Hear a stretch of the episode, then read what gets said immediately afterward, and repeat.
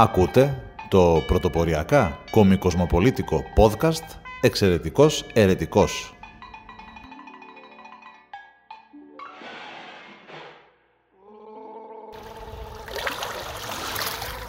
Από το Καραμπουρνάκι Θεσσαλονίκης για κάθε μπαρμπουνάκι Ιωνίου, Αιγαίου, Πασών, Πελάγων, Λιμνών, Ποταμών και Ωκεανών. Γεια σας και πάλι γεια σας. Υπάρχουν αυτοί που λένε καλημέρα καλημέρα, γεια σας γεια σας και τα λένε όλα διπλά, όλους τους χαιρετισμούς διπλούς και πραγματικά δεν ξέρω γιατί το κάνουν αυτό εκτός και αν ε, μιλάνε σε χελώνες καρέτα καρέτα.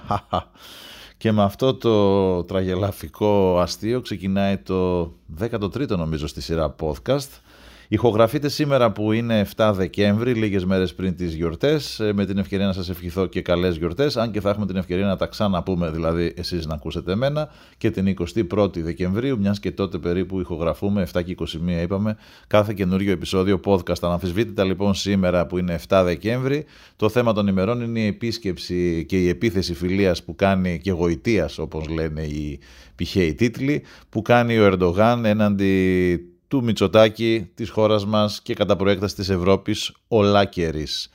Έχω να πω ότι σε αυτή την παθητική στάση που έχουμε υιοθετήσει σαν χώρα και σαν έθνος απέναντι στον ε, αχόρταγο γείτονα ο οποίος διαρκώς θέτει νέα ζητήματα στο τραπέζι των διαπραγματεύσεων λες και δεν έχει καταλάβει το 1 τρίτο, πάνω από το 1 τρίτο της ε, Κύπρου και δεν καταπατεί συνεχώς τα κυριαρχικά μας δικαιώματα στο Αιγαίο και δεν και δεν και δεν και δεν έχει αθετήσει ο ίδιος τα τελευταία 100 χρόνια στα, στη διάρκεια των οποίων είναι σε εφαρμογή η συνθήκη της Λοζάνης δεν την έχει καταπατήσει πολλάκις και φυσικά απόδειξη το γεγονός ότι έχουν ε, μειωθεί, έχουν συρρυκνωθεί δραματικά οι ελληνικοί πληθυσμοί Ήμβρου, Τενέδου και κυρίως της πόλης σε αντίθεση με εμάς που ο πληθυσμός ο μειονοτικός της ε, Δυτικής Θράκης είναι πάνω κάτω πληθυσμιακά ο ίδιος ε, τα τελευταία 100 χρόνια ή αυξήθηκε αναλογικά με τον υπόλοιπο πληθυσμό της χώρας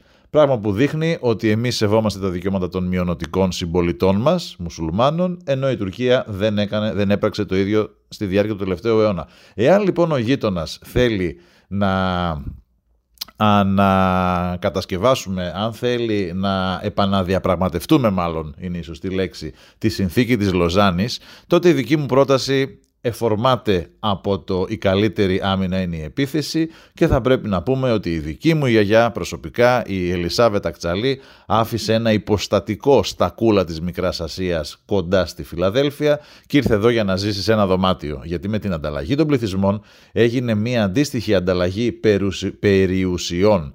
Μόνο που οι 400.000 μουσουλμάνοι που φύγανε από, την, από τον ελλαδικό, αυτό που σήμερα ονομάζουμε ελλαδικό χώρο, για να πάνε στη Μικρασία, απέναντι στο 1.200 με 1.300 εκατομμύρια χριστιανών Ελλήνων που φύγανε από τις πατρογονικές αιστείες τους στη Μικρασία όπου ζούσαν για 2.500 με 3.000 χρόνια για να έρθουν εδώ στην Ελλαδίτσα μας, αυτό που σήμερα ονομάζουμε Ελλάδα και που είναι η πατρίδα μας πραγματικά, ήταν δυσανάλογα ε, ήταν δυσανάλογη η περιουσία λοιπόν και αριθμητικά ήταν δυσανάλογη. Φύγανε από εκεί ένα 200 για να αντικατασταθούν με 400.000 μουσουλμάνων Τούρκων που είχαν μείνει εδώ το 22 που υπεγράφει η συνθήκη της Λοζάνης.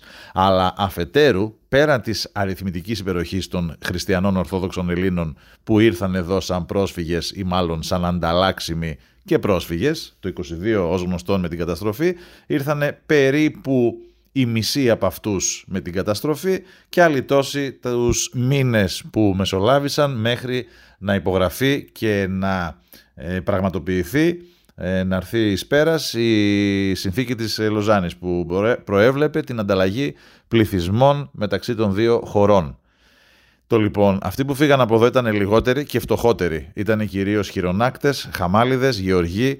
Συνεπώς δεν είχαν μεγάλες περιουσίες και άρα αυτά που αφήσανε οι Έλληνες εκεί είναι δυσανάλογα περισσότερα και που πήρανε οι Τούρκοι που φύγαν από εδώ ή και οι γηγενείς αυτόχθονες Τούρκοι της Μικράς Ασίας. Είναι δυσανάλογα περισσότερα αυτά που αφήσαμε σε σχέση με αυτά που βρήκαν οι προγόνοι μας εδώ. Οι παππούδες και οι γιαγιάδες μας όταν λέμε για προγόνους μην ξεχνιόμαστε. Δεν μιλάμε για την αυμαχία της Αλαμίνας ούτε καν για την ε, Ελληνική Επανάσταση του 21.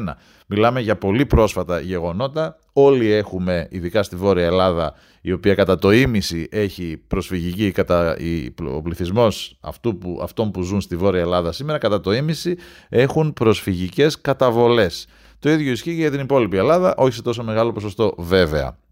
Συνεπώς μιλάμε για περιουσίες που αφήσαν οι παππούδες και οι γιαγιάδες. Σκεφτείτε ότι αν χτύπα ξύλο, πεθάνει ο παππούς ή η γιαγιά σήμερα, ο δικός σας, θα σας αφήσει μια περιουσία. Ό,τι έχει, εν θα το αφήσει στα παιδιά και στα εγγόνια του.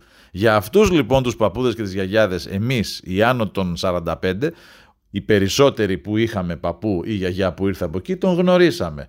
Εμένα οι παππούδες μου, ο παππούς ο Βαγγέλης πέθανε όταν ήμουν 10 χρονών, που είχε έρθει επίσης από τα κούλα της Μικράς Ασίας, και η Ελισάβετ όταν ήμουν 22 χρονών. Άρα έχω αφηγήσεις και ιστορίες και έμεσες βέβαια αναμνήσεις από αυτά τα μέρη και ξέρω ότι αφήσανε περιουσίες εκεί για να έρθουν να ζήσουν σε ένα δωμάτιο ε, όπως το λέει και ο Σαββόπουλος σε ένα υπόγειο και έζησε 50 χρόνια σε ένα υπόγειο σκοτεινό κάπως έτσι το λέει μπας ο Σαββόπουλος άρα στην κατακλίδα μου. Εάν θέλουμε αναθεώρηση της συνθήκης της Λοζάνης, βεβαίως να την επαναδιαπραγματευτούμε. Πρώτον, να δούμε γιατί οι δικοί μας πληθυσμοί φύγανε και τι έγιναν οι περιουσίες αυτών που φύγανε το 55 από την πόλη, το 60 από την πόλη και σε όλα τα τελευταία 100 χρόνια από Ήμβρο και Τένεδο και τι γίνανε αυτές οι περιουσίες και άρα θέλουμε αποζημίωση, όχι εμείς σαν κράτος, ε, αλλά οικογένειες, άρα εμέσως εμείς σαν Έλληνες πολίτες.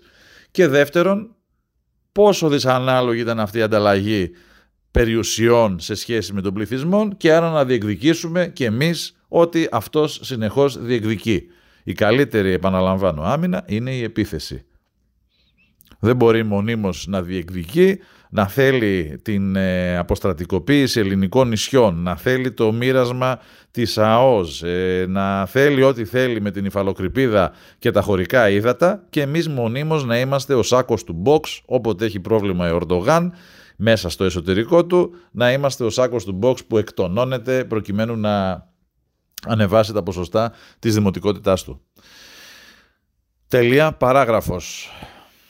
Μετά ή μάλλον πριν τον Ερντογάν, το αμέσως επόμενος ενδιαφέρον είναι το νέο φορολογικό, το οποίο ψηφίστηκε, ψηφίζεται ή κάτι τέτοιο. Το οποίο φυσικά είναι μια ομολογία ήττα από πλευράς της κυβέρνησης, διότι όταν βάζεις τεκμήρια διαβίωσης στο εισόδημα, σημαίνει ότι δεν μπορείς να υπολογίσεις, μάλλον δεν μπορείς να, ναι, να υπολογίσεις ή μάλλον να μετρήσεις ποια είναι τα έσοδα ενός ας πούμε ελεύθερου επαγγελματία ή οποιοδήποτε πολίτη. Που σημαίνει ότι εγώ σαν κράτος θεωρώ ότι εσύ που είσαι γιατρός ή δικηγόρος ή υδραυλικός δεν μπορεί να μην βγάζεις τόσα, μόνο που αυτό είναι τεχμήριο αποτυχίας γιατί σημαίνει ότι δεν μπορώ να ξέρω πόσα έβγαλες και άρα υπολογίζω, δηλαδή εντελώς αυθαίρετα. Γι' αυτό και ήταν κάτι το οποίο είχε καταργηθεί τα τεκμήρια και τώρα επανεφα... επανεφαρμόζονται με έναν μανδύα εξυγχρονισμού, αλλά στην πραγματικότητα μας πηγαίνει πάρα πολλά χρόνια πίσω. Και επίσης είναι εντελώς άδικο γιατί ένας νέος δικηγόρος, τον οποίο του λες είσαι δικηγόρος, άρα έχεις τεκμήριο δικηγόρου, δεν μπορεί, βγάζεις ένα χιλιάρικο το μήνα.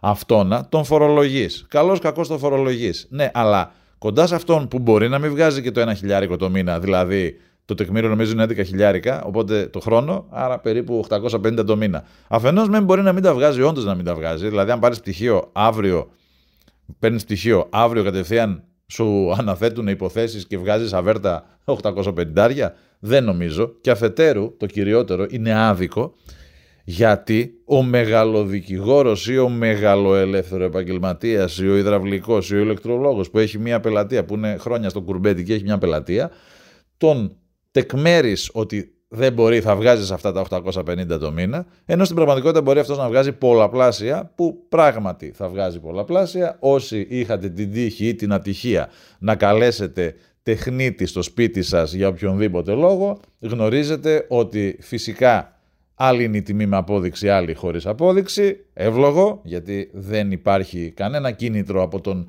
καταναλωτή υπηρεσίας, δηλαδή εμένα που μου στάζει βρύση, δεν έχω κάποιο κίνητρο, δεν φορώ εκπίπτη το σαν έξοδο, με συγχωρείτε, το έξοδο του υδραυλικού, ώστε να πω όχι, θέλω αντί για 100, θέλω 120 με την απόδειξη, ώστε τα 120 να μου αναγνωριστούν σαν έξοδα. Άρα δεν έχω κίνητρο. Και άρα συνεχίζει, διαιωνίζεται αυτή η κατάσταση με την ε, φοροδιαφυγή, ενώ ο τεχνίτης, οποιοδήποτε τεχνίτης, οποιοδήποτε ελεύθερος επαγγελματίας μάλλον, α μην το περιορίζουμε στους τεχνίτες, συνεχίζουν κάνουν τη δουλίτσα τους αμέριμνη, ξέροντας ότι θα φορολογηθούν ή καθόλου. Δεν είναι τυχαίο ότι τα 3 τέταρτα δηλώνουν μηδενικό εισόδημα, ή νομίζω οι μισοί δηλώνουν μηδενικό εισόδημα. Τα 3 τέταρτα των ελεύθερων επαγγελματιών δηλώνουν ε, εισόδημα το οποίο είναι κάτω από το όριο φτώχειας και έτσι δεν φορολογούνται. Δηλαδή το ποσοστό από τα φορολογικά έσοδα της γενικής κυβέρνησης του κράτους αυτά που τελικά είναι άξια λόγου είναι, προέρχονται, αν δεν κάνω λάθος, από ένα 4 ή 5% του συνόλου των φορολογούμενων αυτού του κλάδου, των ελεύθερων επαγγελματιών. Άρα είναι ομολογία, ήτας και αναχρονισμός αυτό το νομοσχέδιο. Και θα μου πεις, Μάλλον ο νόμος πλέον πρέπει να έχει ψηφιστεί ήδη. Και θα μου πεις τι, τι να κάνουμε. Αυτό που μπορούμε να κάνουμε φυσικά είναι ο έλεγχος. Δηλαδή, είναι κορόιδα οι συνταξιούχοι, οι μισθωτοί ιδιωτικού και δημοσίου τομέα πληρώνουν fix γιατί έχουν fix ε, εισόδημα. Τη σύνταξη ή το μισθό. Αυτή είναι κορόιδα. Φυσικά και δεν είναι κορόιδα έναντι των ελεύθερων επαγγελματιών, οι οποίοι είπαμε πώς μπορούν να φοροδιαφύγουν. Τι μπορούμε να κάνουμε, αφενός μεν να επιτείνουμε τους ελέγχους, δηλαδή να μπαίνουν, αν θέλετε μπορούν αποτυχημένοι ηθοποιοί, έχουμε μια πληθώρα επαγγελμάτων, αυτό είναι ένα άλλο θέμα, θα το θίξουμε σε άλλο podcast ή και σε αυτό, το τι δυσαναλογία δηλαδή υπάρχει μεταξύ μισό να τρέξω, να ανατρέξω τις σημειώσεις μου γιατί πρόσφατα το έκανα τη στατιστική για να δούμε ότι στην Ελλάδα δεν έχουμε τεχνίτες καθόλου. Είμαστε δυσανάλογα περισσότεροι πτυχιούχοι ΑΕΗ σε σχέση με πτυχιούχους τεχνικών σχολών μηχανουργούς, υδραυλικούς, ηλεκτρολόγους, λεβιτάδες, φυσικοαεριτζίδες κτλ. κτλ. Δεν έχουμε τέτοιους, ενώ έχουμε αντιθέτως πληθώρα αρχιτεκτόνων, γιατρών, δικηγόρων, οικονομολόγων και business administrator και τέτοια πράγματα να πούμε. Μια λοιπόν δυσαναλογία στην αγορά εργασίας σε σχέση με τις σπουδές. Αλλά από αλλού είχαμε ξεκινήσει. Σίγουρα έχουμε και μια πληθώρα ηθοποιών στη χώρα.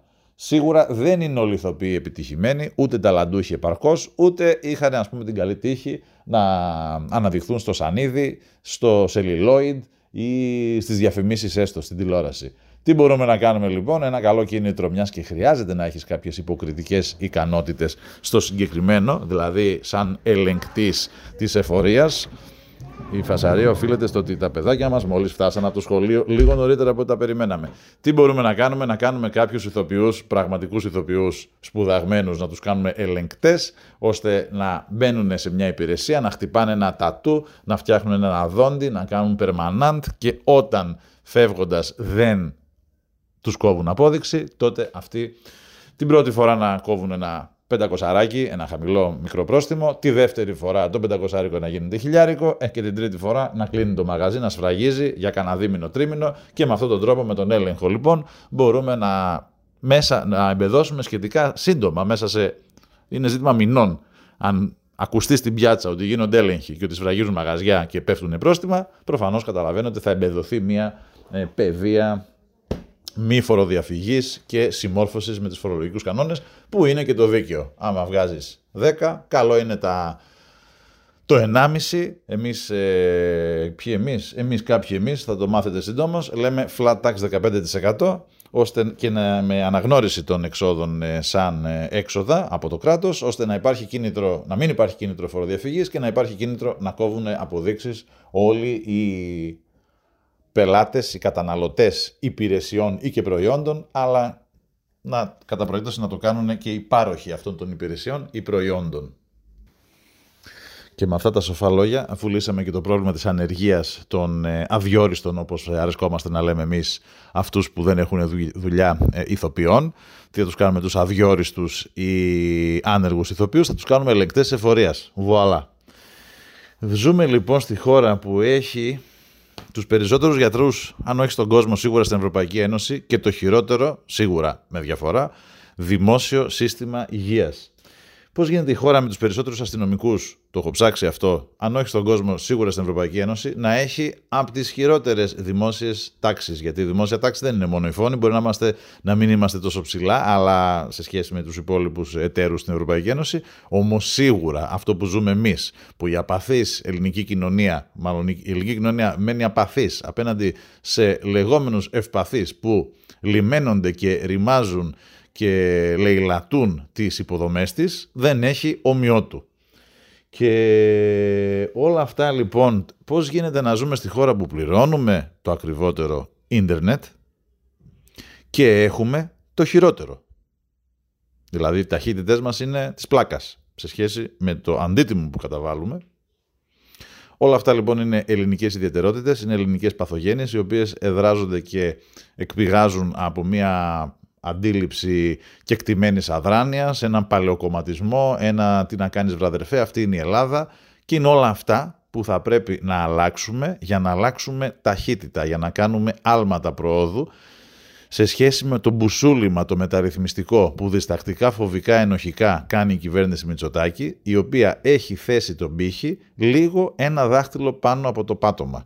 Δηλαδή έχει κολλήσει αιμονικά στο αν δεν ήμασταν εμείς θα είχατε μείνει στο Τζίπρα, ο οποίος πράγματι ήταν εντελώς αναχρονιστικός και ρετροϊός, μου έρχεται τώρα να πω, εν πάση περιπτώσει ο πιστοδρομικός. Σκεφτείτε το Λαφαζάνι και λατέρνα φτώχεια και φιλότιμο και θα και με κάρβουνο και δαμαγκάλια. Και ιστορίες για αγρίους. Απατεώνες είμαστε κτλ. κτλ. Επειδή λοιπόν το timing ήταν τέτοιο, το momentum διαδέχτηκε, ο Κυριάκος Μητσοτάκης διαδέχτηκε μια εξαιρετικά αποτυχημένη, ανέμπνευστη και ανέτοιμη κυβέρνηση, αυτή των Σιριζανέλ που επί 5,5 χρόνια αφού τάξανε ότι θα ασκήσουν μνημόνια τελικά φέρουν ένα τρίτο αχρίαστο, το άλοθη της νυν, της παρούσας κυβέρνησης ε, της Νέας Δημοκρατίας και του Κυριάκου Μητσοτάκη είναι ότι αν δεν ήμασταν εμείς θα είχατε μείνει με αυτούς. Ναι, αλλά αυτή τη στιγμή μετά από 10 χρόνια κρίσης, μια υπερδεκαετή κρίση μάλλον, η ελληνική κοινωνία απαιτεί άλματα προόδου και μεταρρυθμίσεων και όχι το διστακτικό, επαναλαμβάνω, μπουσούλημα που κάνει η κυβέρνηση Μητσοτάκης.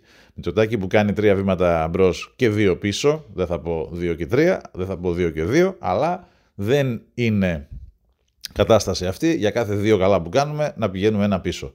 Αυτό δείχνει ότι υπάρχει μια διστακτικότητα, μια φοβικότητα και μια απροθυμία να σπάσουμε αυγά για να κάνουμε ομελέτα και ως γνωστόν ομελέτα δίχως αυγό δεν υφίσταται. Άρα η χώρα απαιτεί τα άλματα που απαιτεί. Και σύντομα ευελπιστούμε να παράσχουμε στον ελληνικό λαό μια πλατφόρμα, μια εναλλακτική, μια πρόταση συμπεριληπτική που θα περιλαμβάνει όλες αυτές τις ρηξικέλευθες αλλά και τις αυτονόητες προτάσεις ώστε να πάμε όλοι μαζί μπροστά. Με αυτά τα σοφά λόγια σας αφήνω. Ήταν ένα σύντομο podcast γιατί είπαμε τα παιδιά γύρισαν πιο νωρίς από το σχολείο και άρα κάποιος πρέπει να τα ντύσει, όχι ντυμένα ήρθανε ευτυχώς από το σχολείο. Κάποιος όμως πρέπει να τα ταΐσει και να τα περιθάλψει Ευτυχώς είναι η γυναίκα έξω, αλλά όπως και να έχει δεν χανόμαστε. Ήταν το podcast εξαιρετικός ερετικός από εμένα την αφεντομουτσουνάρα μου και φωνάρα μου Βαγγέλη Ακτσάλη. Ελπίζω να περάσατε καλά. Το ίδιο έκανα και εγώ. Υπάρχουν ζυμώσεις, ε, υπάρχουν πράγματα που τρέχουν και λίγαν συντόμως θα μείνετε συντονισμένοι ώστε λίγαν συντόμως να ενημερωθείτε επ' αυτών των μεταρρυθμιστικών αλμάτων που ετοιμάζουμε εμείς και η ομάδα μου, μου αρέσει αυτό να το λέω, τώρα που την έχω, είναι μια ολιγομελής ομάδα, αλλά σύντομα θα γίνουμε περισσότεροι και η ιστορία θα μας δικαιώσει. Σας ευχαριστώ που παρακολουθήσατε άλλη μια φορά αυτό το ηχητικό μόνο podcast. Υπόσχομαι το επόμενο ή μεθεπόμενο να βγει και σε οπτικοακουστική μορφή. Γεια σας!